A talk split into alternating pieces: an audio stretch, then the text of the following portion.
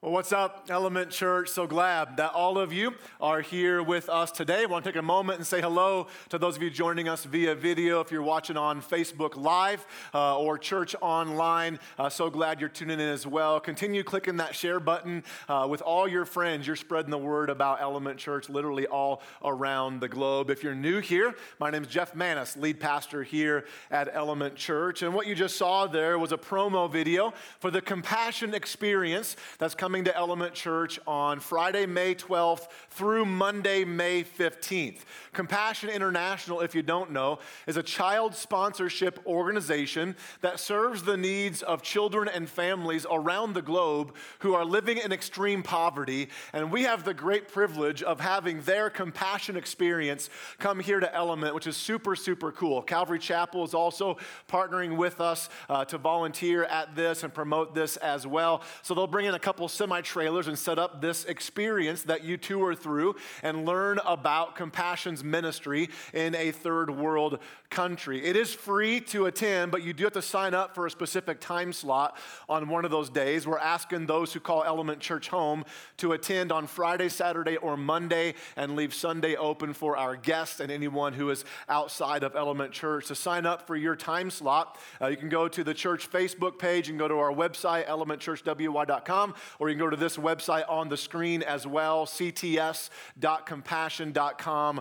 slash events. If you want to take a snapshot of the screen right now, you can do that and sign up for whatever time slot you would like to attend. It's going to be phenomenal. Uh, we are very privileged to have this and can't wait for them uh, to be here this coming weekend. So today is week number three in a sermon series that we are calling This Is Us where we are uh, walking six weeks through our six core values we have as a church. If you've missed the first two core values and you want to catch up or you want to share it with somebody in your life, you can do that from our, our church website, elementchurchwy.com. You get our free app or subscribe to the free podcast as well. And maybe you're here and you are a Christian, you're a believer, and you're trying to figure out whether this is going to be the, the church home for you or not, or you might be here and you don't believe in Jesus at all all, whatever the case, we love it that you are here. And if that's you, this is the perfect sermon and perfect sermon series, really, for you to attend because you're going to get to hear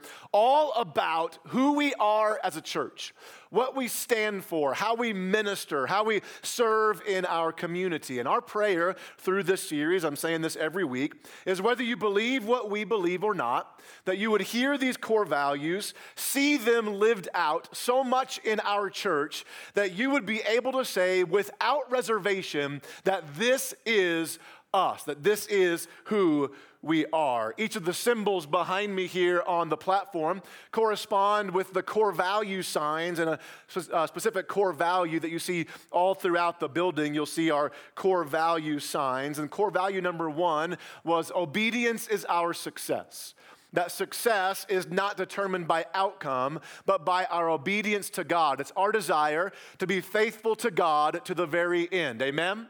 Core value number two is uh, if only for the one, that we do what we do for the glory of Him alone, to reach out to them alone, Him being Jesus and them being those who don't yet know Jesus. And today, I want to talk to you about the value of home the value of home. Now, we have some sayings in life about home that are very popular. We lo- use them a lot. So I want to see if you can finish these statements I'm about to give you. And then, just for fun, I want to tell you what I think they really mean because I don't think they mean what they really mean. So here's the first statement There's no place like, no place like home. That's what we say. What we mean is there's no place like Krispy Kreme when the hot donuts now sign is on. Can I get a witness up in here, right? Yeah. That will change your life. That's what we really mean. Last year, by the way, I took Pastor Derek, our executive pastor, and Pastor Brendan, our youth pastor, took them to Krispy Kreme for the very first time in their life. We got fresh donuts. By the time we were to the car, they had already eaten some, and Pastor Derek began talking to the donuts. And seriously, he looked at the donuts and said, Where have you been my whole life? That's what he said. It was, it was awesome. It'll, it'll change your life. Here, here's the next one Home is where? Home's where the heart is. Here's what we really mean homes where you can yell at your kids and not worry about who saw you in public. That's what it really means, right? Not that I've ever yelled at my kids, right? I'm just for all the unholy people in the room, you know. Here, here's uh, somebody comes over to our house. We, we say this make yourself at. Yeah. We don't mean that. I mean, do we really mean that? What we mean is make yourself at home as long as your home won't make me uncomfortable or feel awkward, right? Because let's be honest, we do things in our home we would never do at anyone else's, right? Like, like even moms pass gas openly in their home. Don't be, don't be denying it, ladies. You know it's true. I, I could be mean to ask for kids to raise their hand if their mom's not. We're not going to do that, okay? Like when I go home at night, I don't wait for bed to put my PJs on. Like when I go home from work, I put a stained pair of sweatpants on and a cutoff shirt that shows my nipples. You don't want that. you don't want that in your house. I don't want you doing that in my home, right? Like we, we say make yourself at home, we don't really mean that. Now I'm making jokes here and I understand that. But the reality is, homes where we can truly truly take down the masks, be ourselves, kick back and, and relax. Typically, I know there's exceptions, but typically we love our home. But listen, home is messy, right? That's messy, not just the clothes and the dishes. Home's messy. The, the dynamics of home, the, the relationships in, in home and family are, are messy, and that makes this core value messy as well. So here's, here's core value number three, um, and, and it's on the screens if you want to write it down. It'll serve as our big idea for today. A place to call home. That we will love people for who they are so we can lead them to where they need to be. We'll love them for who they are so we can lead them to where they need to be. I'm wearing a place to call home sweatshirt. Shameless plug. You can buy one of these sweatshirts out at the Element store today uh, if you'd like to and promote our core value of we a, be a place to call home. Out of all of our core values we have, I think this one is the hardest to live out because it's the messiest to live in. It's messy to love people for who they are. But can I just say to our church, we're going to embrace the mess. We're going to embrace the mess of being a place to call home. I love the fact that we have people who come to our church on a weekly basis. They come here on a bus with our homeless ministry. That they don't have a home, but here they have a place to call home. I love that. I love that we have people who come here from the transitional center. That, that literally they are transitioning from prison back into society and they feel at home here. I love that we have cops and lawyers that serve alongside ex convicts and they both feel at home. I love that we have addicts who come to our church and they feel at home. We have people who attend our church right now that are walking through divorces, that their home is in shambles, but when they come here, they have a place to call home. I love that. I love that we have people here in the service who you grew up in church and you love church, sitting next to people who have been hurt by the church and you're not sure you'll ever trust it again, but right here we have a place to call home. I love that. But it's messy. We're, we're a diverse group here at Element Church, and that's messy. One of the things we pray for as a staff on a weekly basis here's one of our prayers we pray God, bring us people that nobody else wants or people who believe nobody would want them, and we'll do our best to love them like you would. Just bring them, God, and we'll do our best. And that's really what it boils down to, right? Is loving people like Jesus did. So, so if we want to make a home for people, we, we need to do it as Christ did. So that leads to the big question for today. And the big question is this how, do I, how did Jesus make a home for people? How did Jesus make a home for people. The main scripture we'll look at is Luke 5, 27 through 32. If you got a Bible, turn to Luke chapter 5, and uh, we'll be there for uh, the entire portion of our message. If you didn't bring a Bible, you can follow along on the screens. Uh, if you don't own a Bible, uh, you can download a free one called YouVersion onto your device, or uh, stop by Guest Services. We'll get you a Bible free of charge before you go today. Now, just a little background for Luke. Luke, who wrote this, what we call a gospel, Matthew, Mark, and then Luke, third book in the New Testament. Luke was not personally an eyewitness to the life of Jesus. He was a physician by trade, so he was a doctor. And all of his writing here in the Gospel of Luke was taken from careful accounts of other eyewitnesses who watched Jesus live his life. If you have a, a, heading, if you have your Bible and there's headings over each section, uh, it's interesting. The heading over this section of our main scripture says, Jesus calls notorious sinners. Not just sinners, right?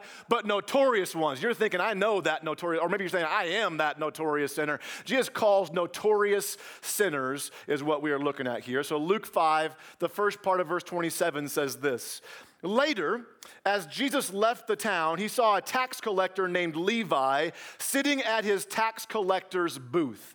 Now, a little information on Levi, just so you're aware, this, this is important. Levi is the same guy we know of as Matthew. Uh, most likely, Levi, after he put his faith in Jesus, had his name changed by Jesus or by himself from Levi to Matthew. So, Matthew or Levi, same person, one of the 12 disciples, apostle of Jesus, the same Matthew who wrote what is now included as the first book in the New Testament portion of the Bible, the Gospel of, of Matthew. So, that's who this guy is. And the reasons Jesus saw him as he was leaving town is tax collectors would often sit at bridges or along roads to collect tolls, a lot like we have our modern day toll booths today. And the Jewish people hated tax collectors, they hated them. They, they were the lowest of the low. They were outcasts, spiritually unclean. That even as a Jewish person, if you were a tax collector, you would not be allowed to go to the temple or go to synagogue to worship your God. And here's why Rome owned all of the roads in the region. They were an oppressive government. And so to receive more money, they would tax the roads. They went out and found Jewish people who were willing to serve as tax collectors. And they told these Jewish tax collectors, collectors, here's how much we want taxed on the road. You can charge anything you want. As long as we get this amount, you can keep the rest. So they were extortionists, they were cheaters, swindlers. And, and, so the Jewish people hated them. They were not just working for Rome, they were traitors of the Jewish faith. They were rich from their extortion, and they kind of formed their own clique of these unwelcome, unaccepted people in culture. They were party machines. Miller had not been invented yet, but they were living the high life, if you know what I mean. So the Pharisees, okay, the teachers of the religious law to the Jewish, they saw tax collectors as enemies to be shunned. But Jesus is about to reveal a different model of ministry to these Pharisees. It's interesting to note, okay, this is important too, that the, the previous two stories in Luke 5, like read all of Luke 5 sometime this week, the previous two stories, Jesus healed a man with leprosy that's a skin disease that made you unclean. Then he healed a paralyzed man. That's a skeletal disease that made you unclean. And now he's dealing with a tax collector who has a spiritual disease that made him unclean. So Jesus saw Levi, Luke 5 27. Follow me and be my disciple, Jesus said to him. So we want to be a place to call home. How did Jesus then make a home for people? We're going to see our core value right here in the life of Jesus. Here's the first part. Number one, he loved people for who they were. He loved people for who they were. This is so, so huge, okay? As I said, we know Levi was also Matthew, same guy one of the 12 disciples, the guy who wrote the first book of the New Testament. Uh, we, you know, we call it the Gospel of Matthew. It's believed that after Matthew uh, witnessed the resurrection, put his faith in Jesus, was filled with the Holy Spirit, it's believed that Matthew then took the gospel to Persia and Ethiopia, eventually being stabbed to death for his faith in Jesus. But that's, that's not the guy that Jesus said, Follow me to, is it? That's who he became. That's not who he was. So this is so huge, okay? Listen, it makes me smile. Jesus called Matthew before Matthew ever changed. He called him before he changed. He said, Follow me before he put his faith in him. People should be able to belong to our home before they believe what we believe or behave the way we behave. That's how Jesus operated. That's how he operated. Jesus said, listen, Jesus said, You are loved even if you don't believe in me. Even if you don't behave the way the law says, you are loved. You can belong to my crowd. You can follow my, my teaching if you want to, even if you don't believe yet. Pharisees hated that about Jesus. Because the Pharisees would say this Oh, you can belong. We'll love you if you behave. Like, we'll teach you what to believe, but only if you believe what we believe can you hang out with us. They hated Jesus because he loved people for who they were. We want to be a place to call home. So, if we want to be that like Jesus, how did Jesus do that? Well, Jesus loved people for who they were. And listen, it doesn't stop there. That's where we like to stop in the church. Let's just love everybody. But it doesn't stop there. Jesus continues on to Luke 5 28 and says this So Levi got up, left how much? Everything. Let's all say everything together. Say everything. Say everything. And followed him. So here's the second thing Jesus does in making a home for people. He led people to where they needed to be. Loved them for who they were, but he led them to where they needed to be. This is where it gets messy, church, okay? This is where it gets really messy. Because Jesus loved Levi just the way he was, but he wasn't going to let him remain the way he'd been. When Jesus said, Follow me and be my disciple, he was not saying you have to be spotless in your performance, but he was saying you better stop being a tax collector. Like, you can't remain a tax collector, Levi, and also be my disciple. That Jesus loved him for who he was, but Levi couldn't follow him and remain who he'd been. And here's the truth, church you don't have to change before you follow Jesus. But once you follow Jesus, you can't help but be changed. You'll either change or you'll quit following Jesus. 2 Corinthians 5:17 says this. This means that anyone who belongs to Christ, anyone who's put their faith in Christ, has become a new person. The old life is gone, a new life has begun. That's good news, church. You see, we've allowed love to become something in our lives today that it's not. Today, we say things in the church like, well, if you loved me, you just accept me the way I am. And that's partially true, right?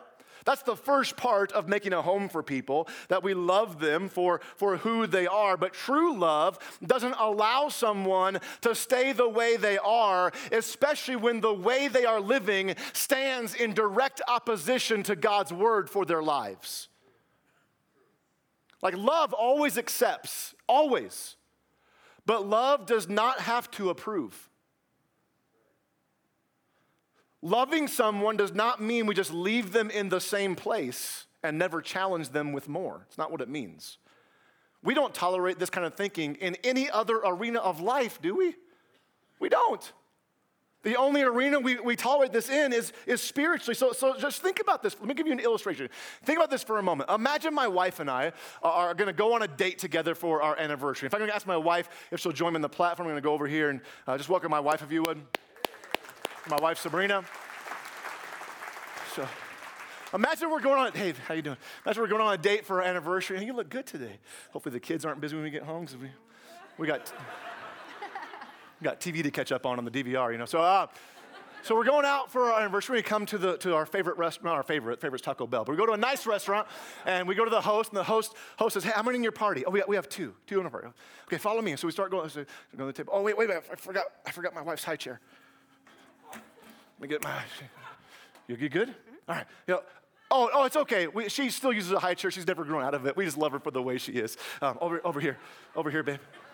Let me, let me get you. I want you to get up all the way in here. You be careful now, okay? Here you go. Get up in there. All right, there you go. Okay. It's, it's okay. we just love her though. You good? Okay, okay. And then we sit down, and, and the waiter comes over to take our order. And uh, what would you guys like to drink? Oh, we'll just, we'll just have water today. He starts, oh, no, can you put it in my wife's sippy cup? That'd be way better. We, she's never grown out of it. We just love her for the way she is, though. I mean, she's so, so cute. Here you go. Is that good? Got, okay, that's awesome.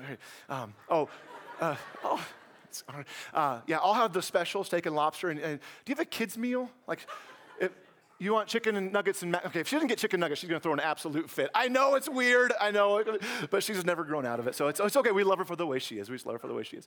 Okay, yeah. And then, so let's say our, our food thing comes out, right? I got steak and lobster, and she's got chicken nuggets and mac and cheese, and I, I need to, I need to cut it up for her. So go over there.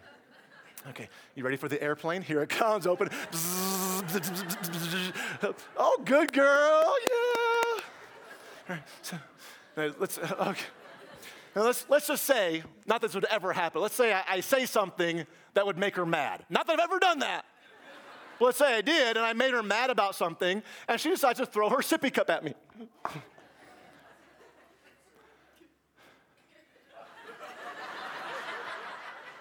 now, at some point, right?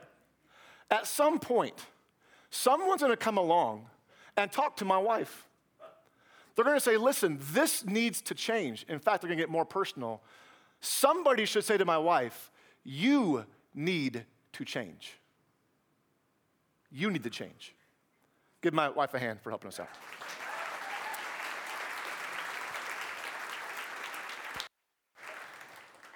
Now, obviously, here's where it gets messy, okay? Obviously, this becomes a much bigger deal when we start talking about someone's sexuality or their religion or their lifestyle, whatever that may be. But here's the thing, okay?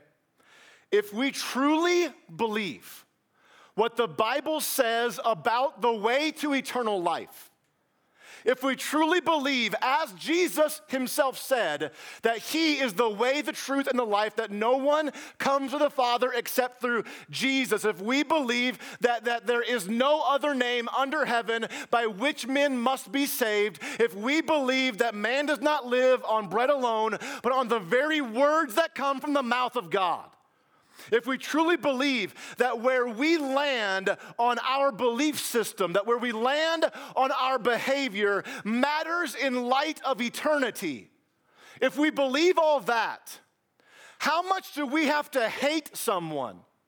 Not to do our best to lead them into all the fullness that God has for them. How much do we have to hate someone to not tell them about the eternal truth we say we believe in. And yet, so many times, out of fear of offending someone, we let them remain who they've been. And it's messy. It ticks people off, it genuinely hurts them, it turns them off to the church. But listen, friends, if I'm going to choose between offending someone or offending the only one, I'm offending someone. So we should love people for who they are. We should. We should accept them just the way they are. But if we accept people for who they are and we don't at least try to lead them to where they need to be, we don't love them. And I know it's not seen as love. And I know the church sucks sometimes at being loving in our approach. But if we don't at least try to lead them to where we believe God says we should be, we do not love them. Now, listen, if you're here and you are not a Christian, I want you to know something. You are not held to any biblical standard of Christianity. You're not. Like, I'm going to continue to challenge you to put your faith in Jesus because that you are held accountable for, putting your faith in Jesus. But until then, you're not responsible to live like God says a Christian should live. And, church, we should get over that, by the way. Like we have done a great job at, as the church as trying in trying to get an unbelieving world to act like believers. They can't. They don't believe yet. That's like walking into a dark room and telling darkness to be light. You'll stand there a long time until light appears in the room, right?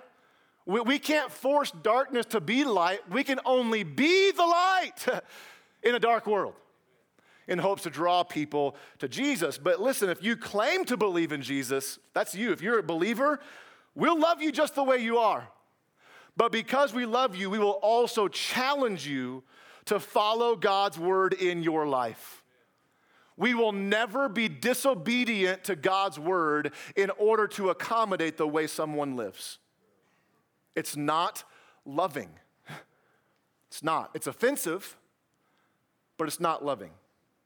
It's amazing to me how masterfully Jesus did this.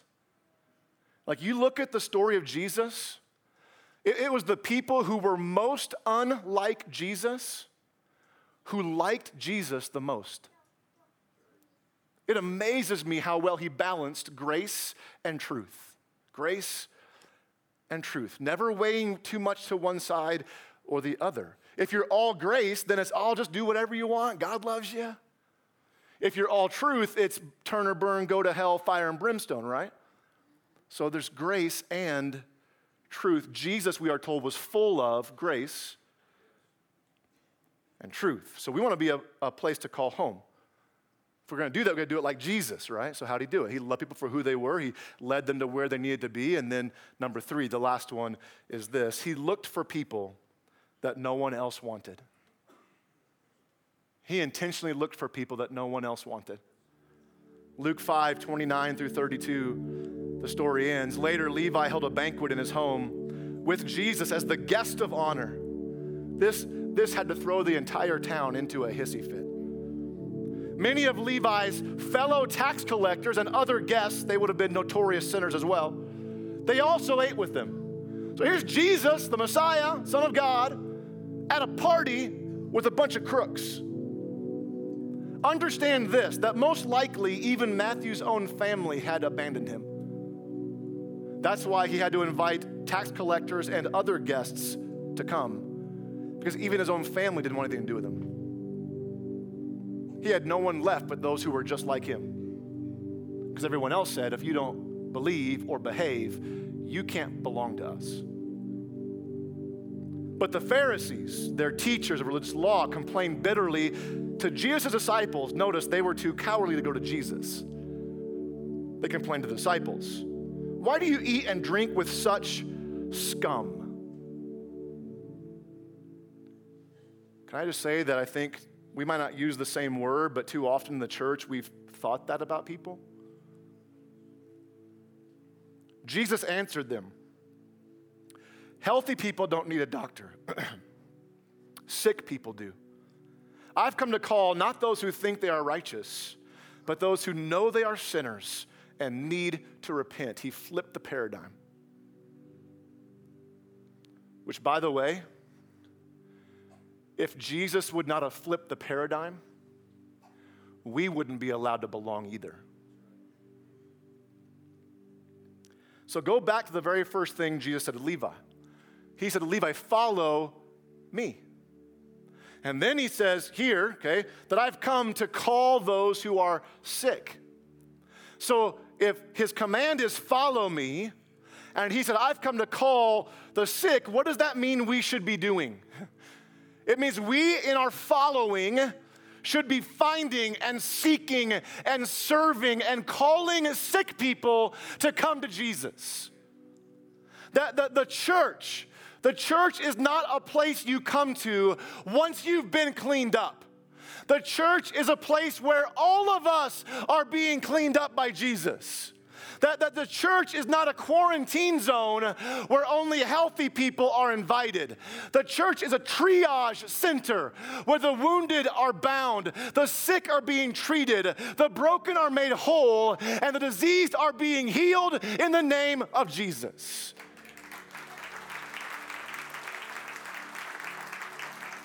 That is the church, and this is us we will be a place to call home, that will love people for who they are, so we can lead them to where they need to be. And God, would you please bring us more people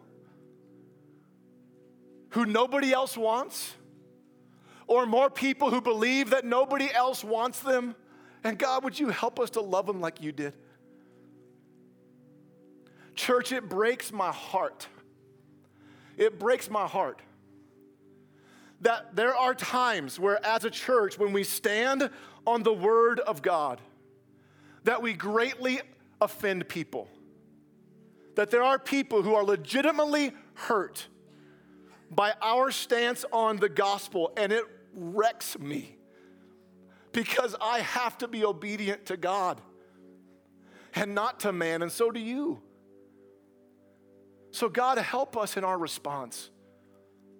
Help us to stand firmly on your word, but also, Lord, help us to be full of grace and truth.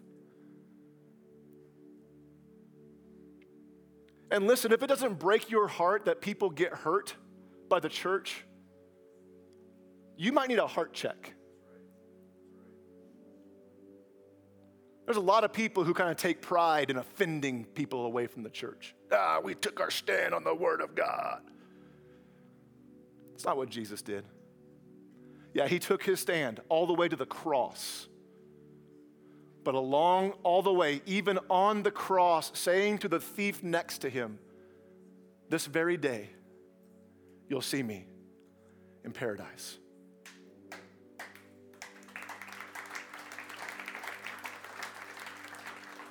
So, listen, here's how I want to close today. Wrestled over, God, where, where we go with this? I just, I just, want to say this. A lot of times, messages like this, I'd close with a response to receive Jesus. And if, you, if you're here today and you don't know Jesus as your Savior, you, you can do that, okay? But you don't need me to lead you in a prayer. You can stop by the purple tent on the way out. There's some prayer team members there. They'd love to help you talk about what it means to know Jesus. You can just say a prayer by yourself that, God, I, I believe in Jesus. I've not yet, but I do now. And I, I ask you to forgive me of my sins, to wipe me clean, make me new. Like 2 Corinthians 5 17, I want to be a new person.